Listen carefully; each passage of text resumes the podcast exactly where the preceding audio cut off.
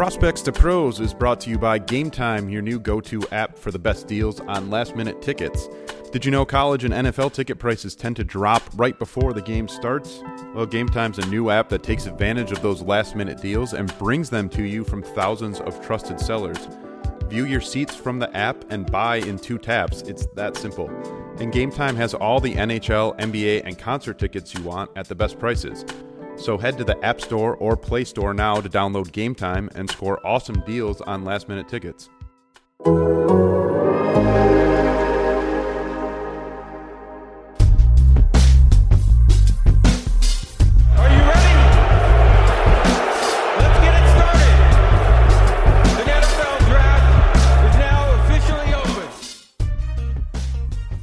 Welcome to the Athletics Prospects to Pros podcast. I'm Chris Burke. He's Dane Brugler. We got Kent Garrison as our producer, and uh, just jump right in. We got a lot to get to today. Dane's latest draft board going up at theathletic.com. Good point here to remind you that if you don't have a subscription yet, you can hop on theathletic.com slash prospects to pros. Get 40% off. Check out the draft board. Check out everything else Dane's written and uh, everything across the site, all our podcasts as well. Um, and we'll get into that draft board momentarily. Had some games uh, that stood out this weekend too. Uh, how much fun was that Memphis SMU game, man? Yeah, and from start of the day to the end, you know, college game day in Memphis, uh, that, that was a lot of fun, and uh, they they did disappoint. You know, they you always wonder when you go to some of these. Uh, you know, programs that aren't used to hosting that type of crowd on a consistent basis. And hey, Memphis stepped up to the plate and did a nice job, uh, both their fan base and the team. So it, it was a fun game. And, you know, SMU, uh, you know, that was their first loss of the year, but you know they didn't look like they didn't belong on that type of stage. I mean, they they played well, and um, you know they were dealing with some injuries, uh, weren't at full health, but uh, you know we we've talked about James Proche, and you know he he stepped up like we uh, assumed he would. Uh, but that that was definitely a fun game in what was considered to be a weekend. Uh, you know the, the the calm before the storm. Uh, but we had some had some decent games on Saturday with a lot of prospects that I thought did well. Yeah, Proche had uh, 13 catches for 149 yards, and then on the other side, uh, Damonte Coxie, who's a guy we've talked about a tiny bit, and Antonio Gibson combined for I forget what the, it was like 500 total yards. It was something ridiculous. um, just uh, you know, if you love defense, that probably wasn't the game for you, but uh, a fun way to kind of close out the national uh, slate there on on Saturday night, like you said, game day there, and sort of the whole day at Memphis. So uh, entertaining for sure. But uh, the big one, um, again, we want to get into the draft board, so we'll cover some of these guys probably as we go, uh, including with that Florida Georgia game. Um, uh, because the the big matchup we talked about was kind of the Florida pass rush against the Georgia offensive line, and Jake Fromm played really well. He was pretty surgical out of the pocket, uh, great on third downs. But a- as that broadcast kept pointing out, he had a clean pocket to work with a lot on Saturday, especially on third downs. You know, three, four seconds to scan the field and find guys. And uh, so you got to, I think you got to chalk that one up as a win for those big boys up front for Georgia. Yeah, the offensive line for Georgia was really, we have to start with this game. Uh, and mostly in pass pro. Uh, Jake Fromm had plenty of time to throw the football. Uh, in the run game, I don't think the offensive line was as effective. Uh, D'Andre Swift had to create a lot of the yardage that he did have. Uh, only finished with 85, 86, 86 yards rushing, uh, under four yards a carry, but he was still impressive because of what Swift was able to do uh, when it looked like nothing was there. Uh, that elusiveness, his ability to force those missed tackles, is why I, I think he's running back number one in this draft. Why he has a chance to be a first round pick, a top 25 pick. Um, I, the, the Georgia offense, the identity, there, there's not a ton of creativity to it but it's still you have to beat that offensive line, and Florida was not able to do it. Uh, Fromm hook it up with Cager multiple times. That was a big part of uh, what Georgia's looking to do. So uh, a good win for for Georgia in that program.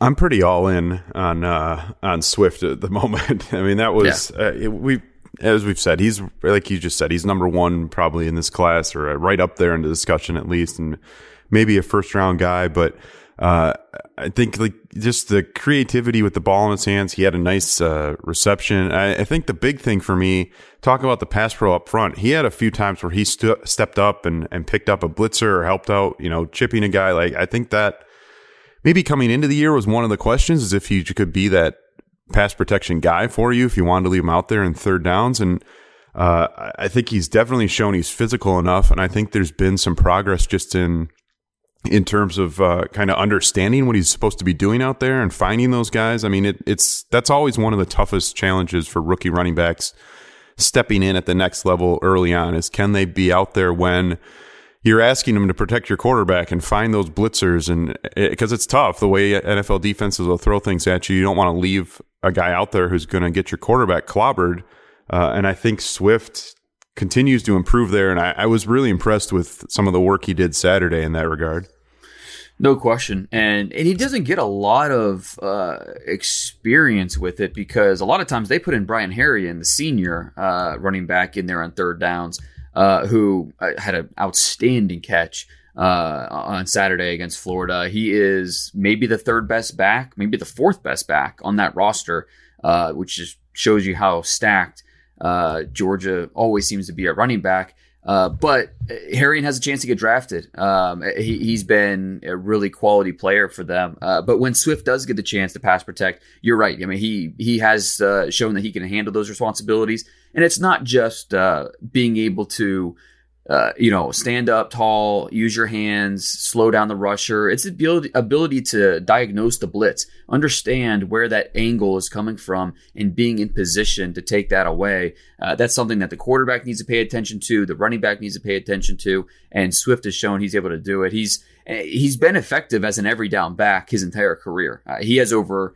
60 career catches. Um, his he just has a natural feel for playing the position in, in all phases, and uh, you see it with his vision, you see it with his instincts, and then of course he also has the athletic ability where he's just going to have that. Uh, he's going to make guys miss, uh, and, and, it might not. And it might be in a phone booth. It might not look like he has any room to get anything more, but he's going to find it, uh, and he's going to have that chance, and that's why he is the top back in this draft. I think there's we talk about the running backs in this class. There's a, a, top tier, and I think you have Swift, you have Jonathan Taylor, you have Travis Etienne.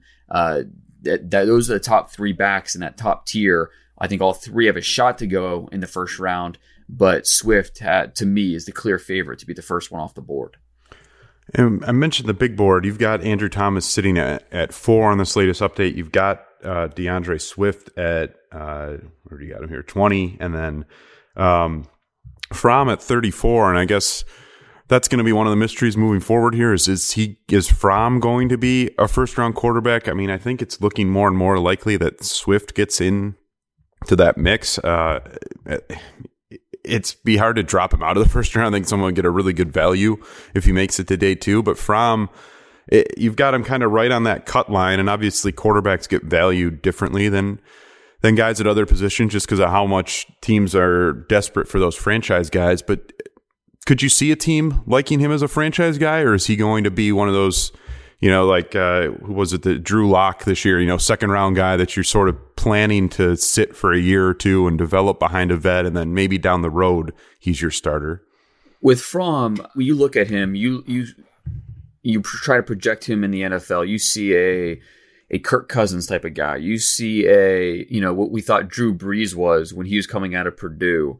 Um, yeah, and, and that's not, that's not a bad thing. It's just he's not a slam dunk first rounder, but you see enough where you say, okay, he's got a chance to be an NFL starter.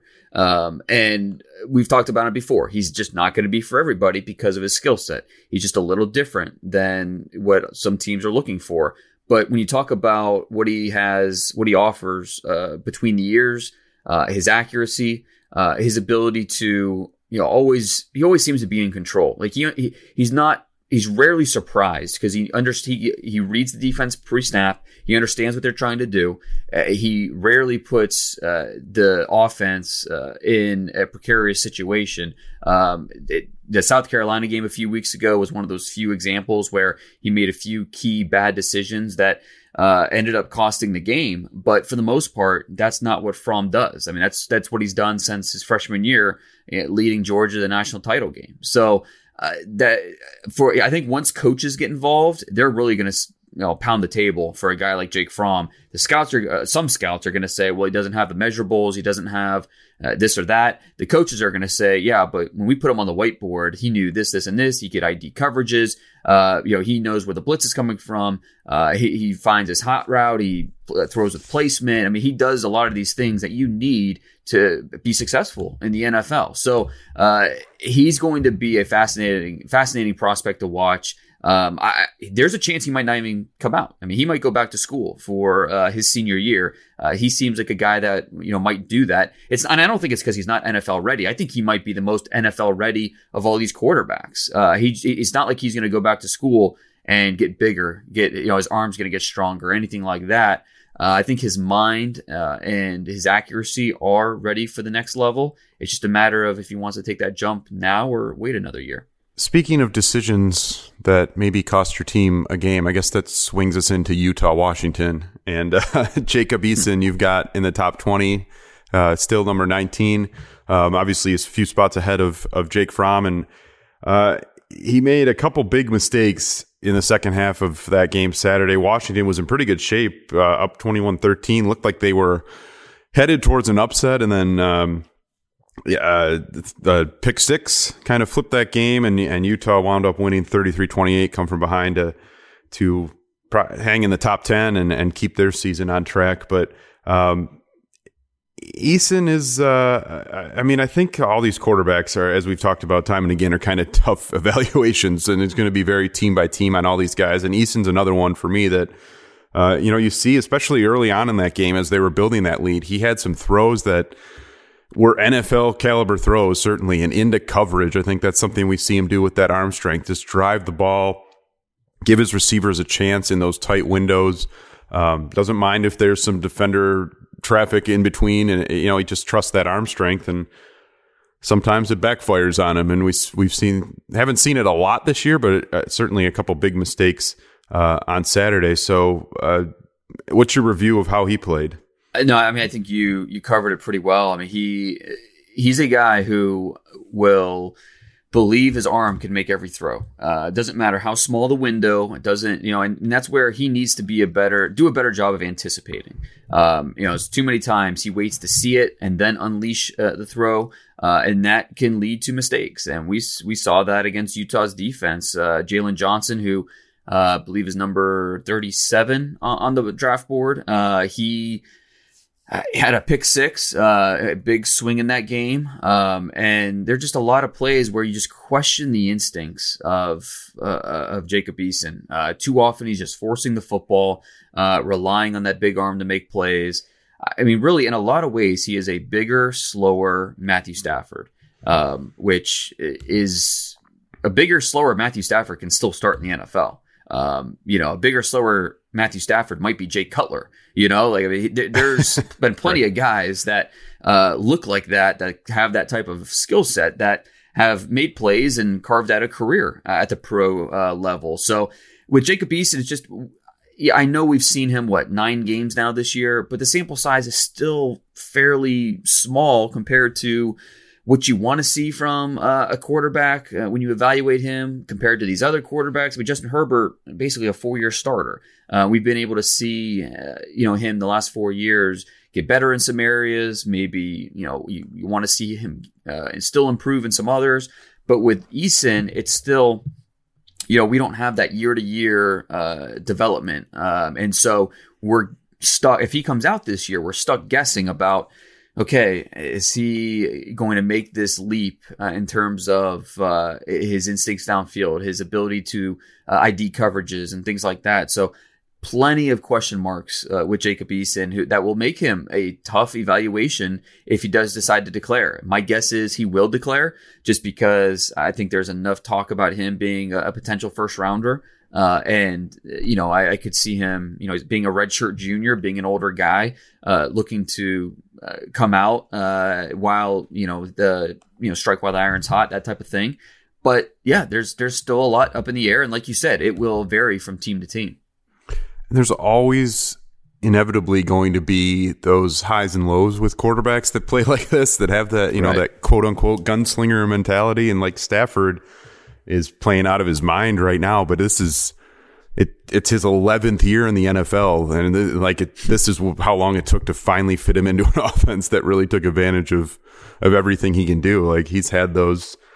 He's had those ups and downs throughout his career. I think you, Cutler certainly is a guy you go back to and made some incredible throws all, and won a lot of games, and then would just have Sundays where he'd fall apart entirely because he'd be trying to fit some of those throws in, and you know a couple of them get picked off early, and then that everything would crumble. So uh, Made a lot of money too. yeah, right. I mean, it, it helps to have a stronger arm than 99% of the people in the NFL. So, um, but yeah, I, I think it is, again, not to just sort of reiterate the same talking points, but this is going to be a really tough class, I think, for, for teams to sort of sort through because I think you do have, you know, some of these classic style guys, and then we've talked about, you know, Tua's a different type of guy. Justin Herbert, to some extent, is a different type of guy. And, uh, so it's going to be and Fromm and Eason. I mean, uh, it's, we were just saying Right. that like it's it's skill sets. What skill set are you looking for? What are you looking for between the helmet? Like what do you want that that guy who's just going to turn it loose in all moments, or or do you need to see some of that progression? So,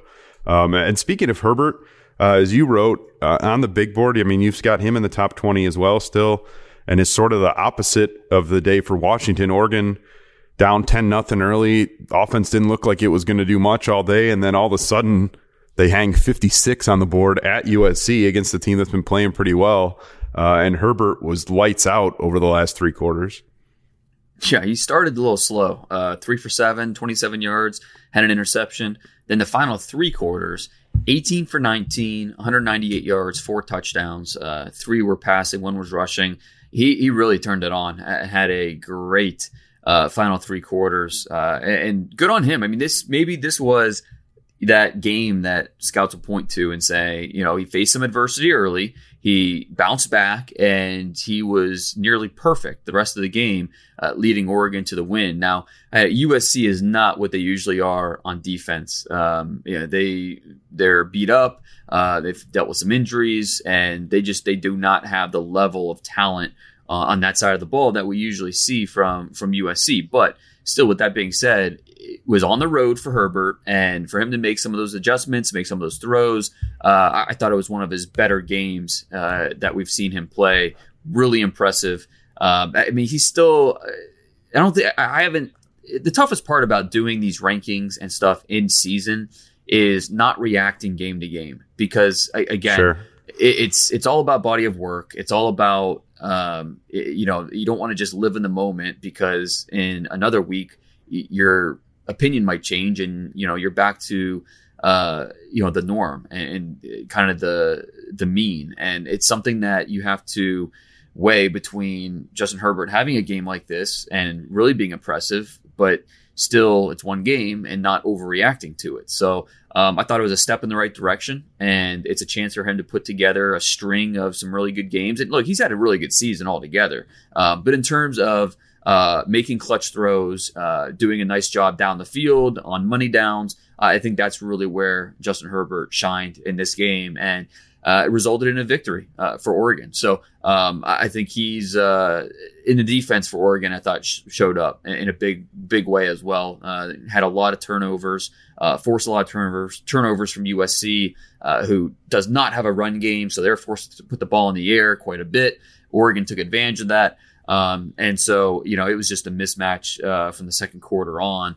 Uh, but yeah, Herbert, uh, he's still quarterback four for me right now at this point. He's in that top 20 mix. Um, and it's just, it's, you know, we talk about the quarterbacks every week, I think. And it's just, it, you know, we got a big game coming up, obviously, this Saturday between Tua and Joe Burrow. Uh, that has a lot riding on it. And then, you know, with, with Herbert and Jordan Love and Jacob Eason in that next tier, how they finish, uh, Senior Bowl, Combine, uh, we still have a lot to figure out with these guys. And just going back to your big board, you know, Utah's sitting at number eight right now. Their highest ranked guy on your big board is Jaylon Johnson at 37. Uh, Oregon's number seven. I mean, these are teams that are very much in the playoff mix. We've talked about Herbert a ton. We've talked about uh, Troy Dye a little bit, but uh, you only have two Oregon players in the top 100, and the second one's way down the list towards the bottom of that 100. So, are there other guys on that team besides Herbert that we should be paying attention to? it's a young team um, uh, in, in, a lot of positions. The offensive line is, you know, one of the more veteran uh, areas of the roster, and that's I think you know the the left tackles uh, Sewell. He's a, a, true sophomore, so we'll be talking about him a lot next year. But the rest of the guys are veteran seniors who uh, are not legit top 100 guys necessarily. I mean, maybe uh, you know uh, Lemieux, the left guard, can sneak in there, but for the most part, they are mid round to day three type of guys. Um, uh, so you know, while they're really good, it's a really good college unit. I don't think they necessarily they, aside from the left tackle, project overly well uh, to uh, the NFL level, at least in this draft. Um, on defense, uh, you mentioned that there were two Oregon players. The other one uh, being Lenoir, the corner, who's one of the better tackling corners in this draft. if he does declare, he's only a junior. not the tallest guy. Uh, he's only about 5'10, 5'10 and a half, but he's thick. I mean, he's over 200 pounds. Uh, he has terrific speed. Uh, he had an up and down game against USC. Uh, there were a few times where he got his feet tangled up and uh, was able, or you know, lost phase. But there are other times where he did an outstanding job using the sideline to his advantage, uh, looking and leaning. Uh, he had an interception a terrific one-handed grab. So he, he's a guy that can get in that top 100 mix. Uh, he came in, I think number 88, something like that. Uh, yeah, 88 uh, on the draft board. Um, so you know he, he's a good defensive player. They're they have a uh, sophomore safety who we're going to be talking about a lot next year as well. So they're young in a lot of key areas uh, where some of their best players are. But you mentioned Utah. Utah's they're their first guy on, on the draft board isn't until Jaylon Johnson at 37. But uh, you know, going through this list, there are the Utes are very well represented. Zach Moss, who uh, I um, um, call me the president of the Zach Moss fan club. uh, love what he does. If it wasn't for the medicals, he'd be in my top 25. I mean, he is that good of a running back. I don't use the word elite very often. He has elite balance. Uh, that contact balance when he takes on uh, contact, he just has that uncanny ability to keep his feet, keep on trucking. Uh, just really, really impressive. Uh, but he also has that lateral quickness where he doesn't have to attack contact. He can make guys miss as well. Uh, Zach Moss is high up there. He is. Uh, I think he's my number four running back behind those top three in that top tier.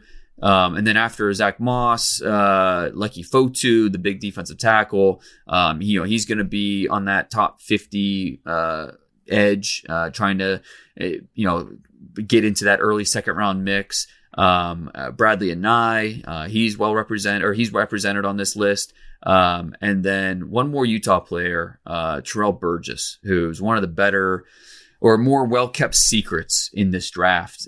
strong safety, uh, six foot, 195 pounds, first year starter, just a very, very smart player. He's a right place, right time type of guy. That's not by accident. He's a very intelligent player, instinctive. He prepares. Uh, the coaching staff just raves about him, and so do scouts. I mean, scouts call him the best kept secret on the West Coast. And so uh, he, uh, I expanded this draft board at the top 100, and Terrell Burgess uh, does make it. I think he's somewhere in that third, fourth round mix. I, I, I do think we'll see him at the Senior Bowl, and he'll have a chance to uh, really make a name for himself there.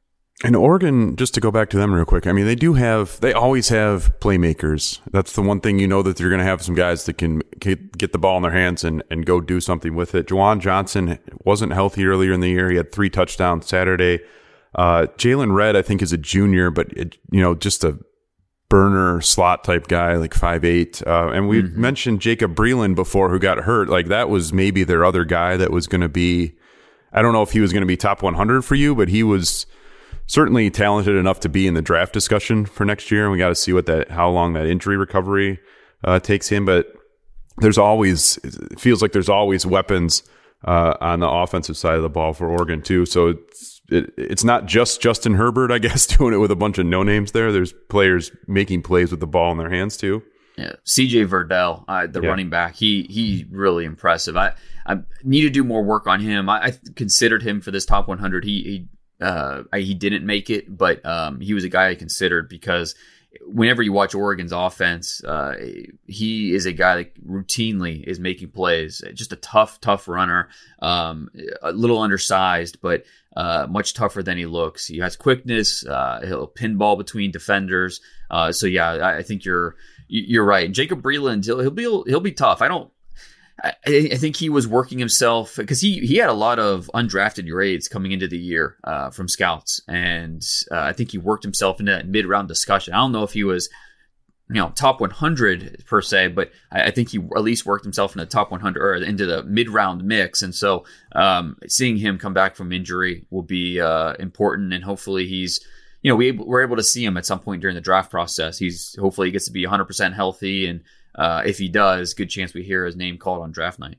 You mentioned you kind of expanded out the draft board. I haven't had a chance yet to go back and compare all your draft boards uh, to each mm-hmm. other yet. But is there anyone else on here that um, maybe made a big jump or a big fall, or that you think uh, is kind of a sleeper here that snuck into the top 100?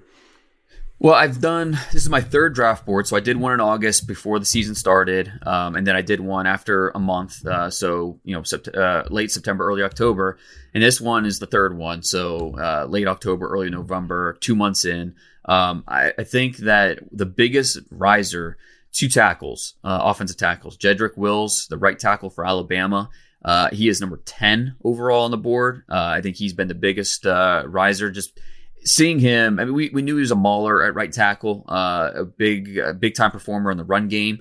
But we've also seen him uh, show off his athleticism this year in pass pro uh, with wide base, moves fairly well. Um, I mean, he is putting himself in that conversation to be mentioned with Wirfs, with Andrew Thomas, uh, with these top tackles in that top tier. Uh, he is on his way there. And then the USC left tackle, Austin Jackson. Uh, doesn't always look pretty with him, uh, but his issues are fixable. Uh, he has the body type, he has uh, the feet, uh, the movement skills, uh, the redirection skills. He has what you want at the left tackle position. It's just he needs to improve some of the technical aspects, some of the uh, some of the discipline, uh, some things that you know to you know he can get away with it in the Pac-12 but it's not always going to be the case in the NFL. So a few things that he needs to tweak, but again, coachable things uh, that I think he'll be able to get fixed uh, at, at the next level. Um, so those two tackles uh, have made a big jump. They're both in the first round mix. Um, some guys that maybe have uh, fallen maybe a little bit. Uh, Julian Okwara uh, from Notre Dame, he's tough because you see the athleticism. Uh, 6'5, 245 he's going to test off the charts at the combine and people are going to be raving about him. But outside of the Virginia tape, where he had, I think, three sacks in that game, eh, the every other game has been just kind of okay. Um, he just he hasn't. He's been, I think, below average in the run game. Um, he, he's not a consistent edge setter. Then okay, if you're not going to be a big time performer in the run game, you better show up uh, rushing the passer, and that's where Okwara. It's been uh, just you see flashes here and there. Uh, you know, you see the athleticism, but you need to convert that to more production. And so Okwara, who I thought would, had a chance to work himself into the top 20, uh, he's right now on that first round cusp for me. Um, now, again, he's going to blow up at the combine. That's going to happen uh, as long as he's healthy and he works out. But again, it's funny when I do these draft boards, uh, especially this one. Um, I, I I share it with a few of my NFL contacts, kind of like a way to cross check, like, hey, am I missing anybody or any any opinion about this? Or and we discuss a few players, and um, you know, it's kind of a way to uh, you know just check myself and because because I'm not a scouting department, I don't have 20 guys working for me on the road. You know, this is just a way to uh, you know, for check my work type of thing. And when I was talking to one of the guys, uh, he mentioned that this is the purest time to do evaluations uh, in the entire calendar year. This is the purest time because it's based off of what we see on the on on film on the field. Uh, it's not you know we're not yet to the the noise of the off season of the draft process when we're debating tenths of a second in the 40 yard dash and how that should affect players. Right now is the purest time to evaluate these guys, and that's why you know I've got Julian Okwara dropping a little bit uh, but before he blows up at the combine here in a few months. Um, a few other guys that I think have dropped uh, Raekwon Davis, the Alabama defensive uh, lineman, who um, just, I mean, he looks the part. He's 6'6, 315. He's just not a playmaker. Um, and so you, he's an NFL player, there's no doubt. Um, but I'm not sure if I'm using a top 50 pick on a guy who can be uh, a solid run defender if you run at him. Uh, but he's not going to make consistently not going to make uh, plays outside of his square. Um, he doesn't have a natural feel to be a pass rusher. So a lot of questions about uh, him. Um, Tyler Biadasz, uh, the Wisconsin center, who was being talked about as a first round pick coming into the year, um, he's fallen considerably from the start of the year. Uh, a guy who just I question if he has the athletic skill necessary to be a big time center at the next level. Um, I think he he might have enough to get by as a starter, but uh, I, I, that's why I think he's dropped from a possible first rounder to I don't know, maybe into the third round. Um, I, opinions are really kind of split on Biadasz. So uh, those are just a few of the names. Uh, like I said, expanded at the top 100. There's a lot of different names on here. Um, introduced a lot of names that I don't see out there a lot. Um, uh, there's uh, a lot of smaller school guys. Uh, I made sure to got my my Dayton tight end uh, made it uh, right. at, at, number 100. Uh, had to get him in in there, and, I, and that's not just me getting him in there. He he is worthy of top 100 uh, consideration. Uh, right there at that uh, number 100 spot. A lot of wide receivers. Um, it's tough. on on average, there's about 12 receivers drafted in the top 100 picks. I think I've got 17 on this top 100 list. So that's probably more than are going to go, but it was just hard to keep off some of these players. Michael Pittman from USC, the season that he has had, hard to keep him off this list. Uh, you know, a guy like uh, Gabriel Davis at US, uh, UCF. I don't think he's going to run overly well, but uh, just another guy hard to keep off this list. Um, so you know, it, it's it's really difficult doing these type of lists at this point in the season, but um, uh, it is an interesting uh, process and interesting exercise as you try to flush these guys out.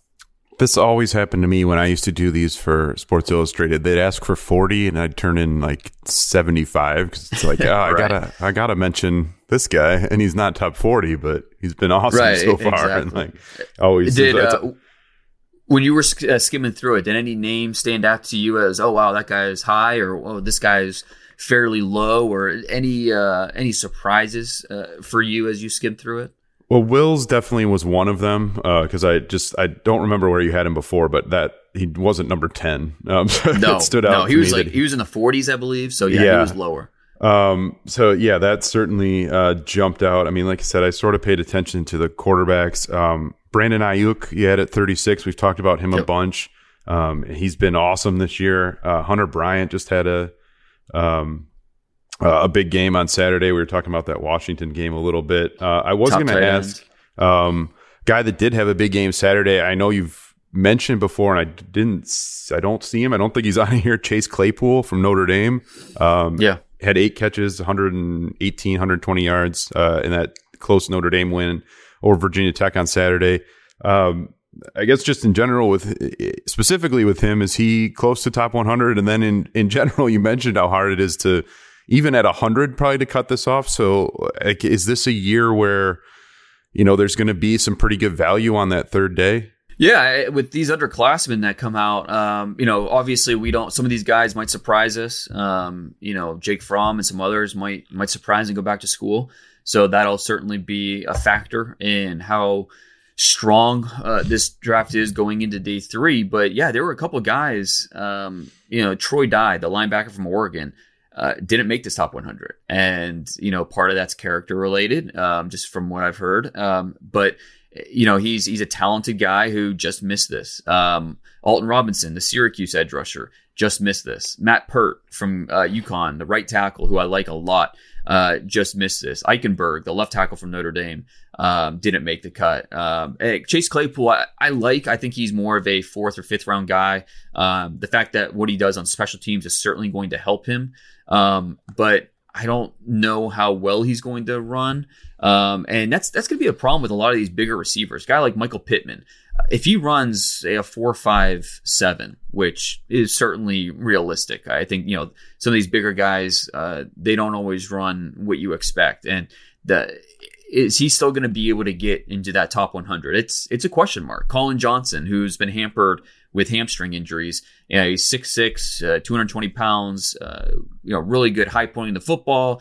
Um, you know, he's hasn't been had the senior season that, you know, a lot of us thought he could have. Uh, and a lot of that's injury related. But if he goes out and runs in the, the high four five or the low four fives, uh, you know, how is that going to affect him? So Claypool's in that mix where, uh, you know, if a team really values his special teams contributions, I could see him getting in the top 100. But uh, some of these wide receivers are just going to get squeezed out because there's just so many of them. Um, you know, uh, Bryan Edwards uh, from South Carolina, he's my top, or he's my number. Th- my top senior receivers are Aiyuk, John Hightower, then Bryan Edwards. I have all three of those guys in the top 80. Uh, and then from there, uh, it gets a little muddy. Uh, you know, Nico Collins, another one of those bigger receivers with speed questions. Um, you know, he he could go top 100 or get squeezed out because of the speed. Uh, so I, I, think that's really the big the question when we talk about those bigger receivers and why some of them are not going to end up going top 100 like a lot of people think.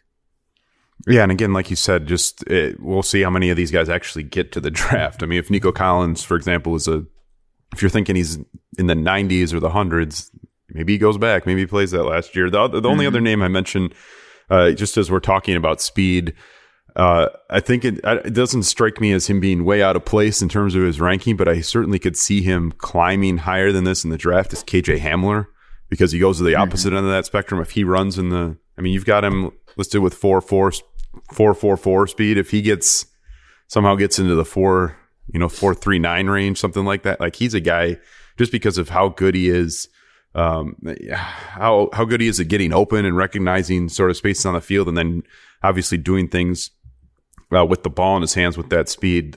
We've seen teams take those guys in the first round before, or high in the second round, and so that's certainly someone to me that stands out as maybe a top forty pick when all is said and done. That probably won't necessarily rank that high just because you know he's a five nine, you know, one seventy five, probably slot only guy, but. Uh, there's a lot of teams that could use a playmaker like that for sure. Yeah, no doubt. And you know, I, I think that there he has a better chance of going second round than first round, just because a lot of teams are not going to be on board with a 5'9", 175 right. pound target, um, especially in this wide receiver class. Now, you know, people bring up Hollywood Brown from last year. Well, yes, the Ravens took him first round, but if the Ravens don't take him first round, you know, he might not go first round. Uh, you know, we don't know how every other single team after the Ravens picked at what 25 or whatever it was. We don't know how each one of them thought about Brown, whether or not they were seriously considering him. Um, so, you know, maybe if the Ravens don't take him, maybe Hollywood goes second round.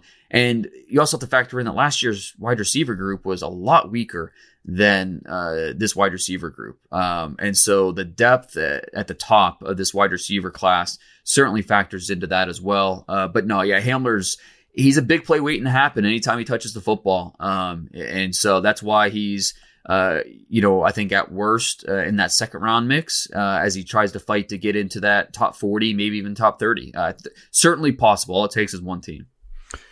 And that, uh, while we're on the subject of receivers, just spend a minute here in the NFL world before we wrap up uh, shop for the week. And again, if you're uh, not a subscriber to theathletic.com, make sure you get on. Uh, you can go to theathletic.com slash prospects to pros for some money off your subscription. Check out the big board uh, from Dane. Check out everything on theathletic.com site, as well as you can get our Thursday episode where we'll preview uh, the weekend ahead. That, that one's for subscribers only on the Athletic app. So make sure you get in if you want to listen to that. Uh, but did want to spend just a second here in the NFL world as we're talking about receivers. Um, uh, some big weeks from NFL rookies. Uh, Devin Singletary had a good game. Noah Fant broke out a little bit.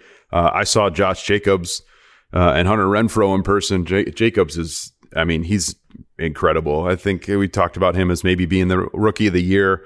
Uh, and that momentum certainly didn't slow on Sunday. But DK Metcalf, six catches, 123 yards, and a touchdown. Uh, he had two touchdowns in his last game against the Falcons. And I, I know you were in uh, what I thought was a pretty interesting discussion on Twitter just about how I don't know if it's, I don't want to call it hot takey, but you know, people just tend to react to these week to week showings as um, sort of confirmation bias for what they thought about guys in advance. Right. And DK Metcalf has been kind of right at the heart of that for this rookie class. It happens with the quarterbacks too, certainly. But Metcalf, you know, he's had he has a bad game, and then everyone who was a critic of his before the draft says, "Oh, look, he can't. You know, he's doesn't run enough routes. He's he's a you know the one trick pony, whatever." And then he has these big games, and everyone says, "Oh, he got drafted too low, and he should have been wide receiver one." And look, this is proof. And uh, you were you were in that conversation that was sort of um I don't just sort of telling people maybe to dial it back and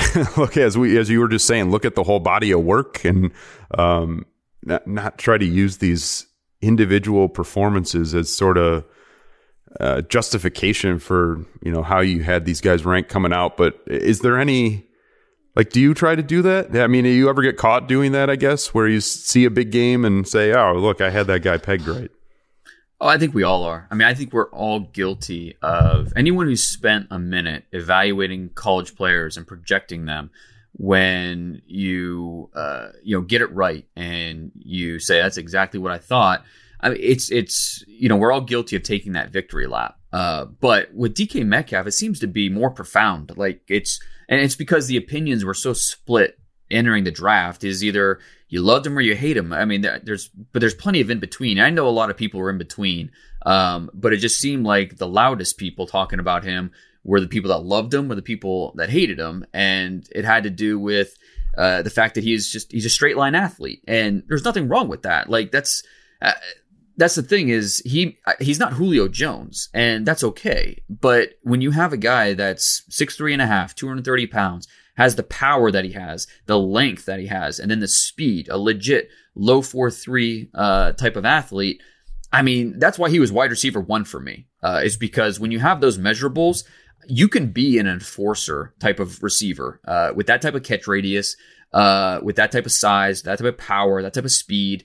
But with that said, you know, he still doesn't have a lot of branches on his route tree. That's just that's fact, and uh, that's why it you know, it was okay to you know think DK Metcalf was a very good prospect, but still have questions about him. And you know, that's the the echo chamber that is Twitter and social media when we debate these prospects. Um, you know, you better have a. There's no fence sitting. There's no context. You know, there's no uh, you know gray area. It's either black or white. You hate them, you love them, and it, that's where things get a little muddied uh, when you talk about these players with uh, limited characters and people with short attention spans looking to, uh, you know, jump on every little thing you say.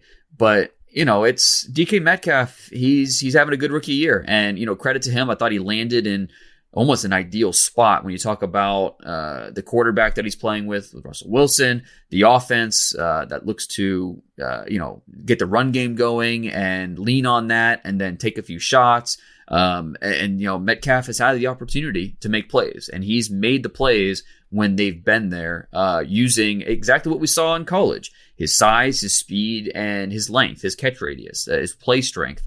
Uh, now, do I think he can continue to grow and get better? Yeah, I, I think we've seen him grow in some areas, but that doesn't mean he's going to be Julio Jones one day. And so, you know, there's so much context when we talk about these players. Um, he was wide receiver one for me, um, but then again, I didn't think he was worth a top 20 pick. And I, I still I, I, mean, I I think where I evaluated him is exactly where uh, what we've seen so far. He was like number 27 overall on, on my draft board. I think that's exactly where you know he should have gone, and not 64th or wherever he ended up going.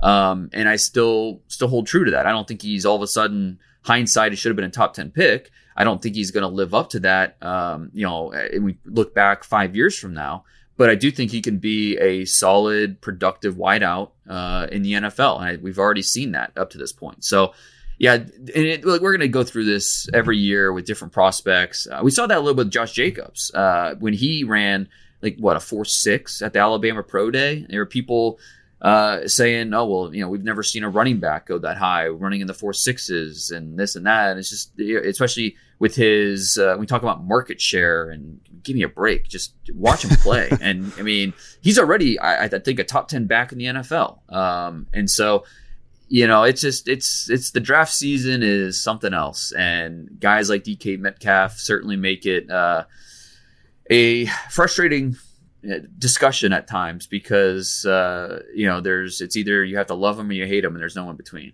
Yeah. And I think that, and we're probably guilty of it on this end too, but you kind of get caught up sometimes in talking about these guys like like what they are as they enter the draft in April after they're done with college is what is like a finality. Like that's what they're always Right. going to be. And and a lot of the trick with doing this, and especially with the type of stuff you're doing, is projecting what you know what are they going to be in three or four years, and it's hard to be patient, especially when a guy's a first or second round pick. It's hard to be patient thinking about like how are they going to develop, where are they going to get better, uh, maybe or where are they going to get worse. But there's a lot of projection to this. It's not just well, here's what they are entering the draft. This is what they're always going to be, and I think a lot of times the discussion kind of gets gets stuck there. You know, this Right. is the, this is the type of prospect he was in college, and that's sort of how we always think of these players. When, yeah, to have the baseline of where DK Metcalf is, I mean, he's on pace for 900 yards and 10 touchdowns. Like, if that's your rookie season baseline of a guy that you expect will probably get better as a route runner just by being in the NFL and being with these coaches and and playing with Russell Wilson, like maybe the ceiling is a lot higher than that. Um, but yeah, it's hard to it's hard to sort of step back and take a full view of that because we don't we also don't know. You know, uh, like I said, we're just guessing these projections are going to be and try to pick out those traits that might translate, but it doesn't always work out. So it is it's always tempting to kind of react in the moment. But uh, he, yeah, he like you said, he seems like he's been kind of a lightning rod on both sides of it uh, all year, and kind of interesting to watch. And like that discussion of yours on over the weekend, uh, I didn't jump in, but was following it and, and reading it, so it was caught, kind of caught my attention. So I wanted to bring it up here. Um, and that, Well, and the biggest variable, uh, real quick, uh, is and when we're talking about all these college players, the biggest variable that we just don't know that we can't account for is where they're going to end up. You know, if DK Metcalf goes to a different team, eh, you know, it's just a different discussion. And if uh, you know, if Lamar Jackson doesn't go to the Ravens, who have embraced his style of play, what he does best, and you know, catered the play calling around him. Who knows how we're talking about Lamar Jackson uh, right now? So, and that's why you know I, I'll have you know fantasy football, um, you know podcasts want me to come on, or you know in at this point and talk about guys coming up, and I mean I can talk about uh, you know D'Andre Swift and these these guys, Zach Moss, and but until we know where they end up, it's hard to give you an accurate, uh, you know, because they might just not go to an offense that we think fits exactly what they do or a situation, and so uh, where they end up, the, that's that that's a variable that you know us on the outside uh, we can't really uh, account for. You know, we can say uh, they're best in this type of system or this and that, but that that's a variable that can tremendously skew what we thought the player could be and what he ends up being based on the coaching he receives, the supporting cast, and just the overall situation that he ends up in uh, when he's eventually drafted. Yeah, no question. So we'll uh, we'll do our best as we have every week here. Uh, and again, if you want to get in uh, on the Thursday show, make sure you're subscribing at theathletic.com. You can get Dane. Uh, at DP Brugler. If you've got any guys you want to ask him about, we can certainly talk about him on the show. Uh, I'm at Chris Burke NFL, uh, and our producer behind the scenes, Kent Garrison. So thanks again for listening, and we'll talk to you in a couple days.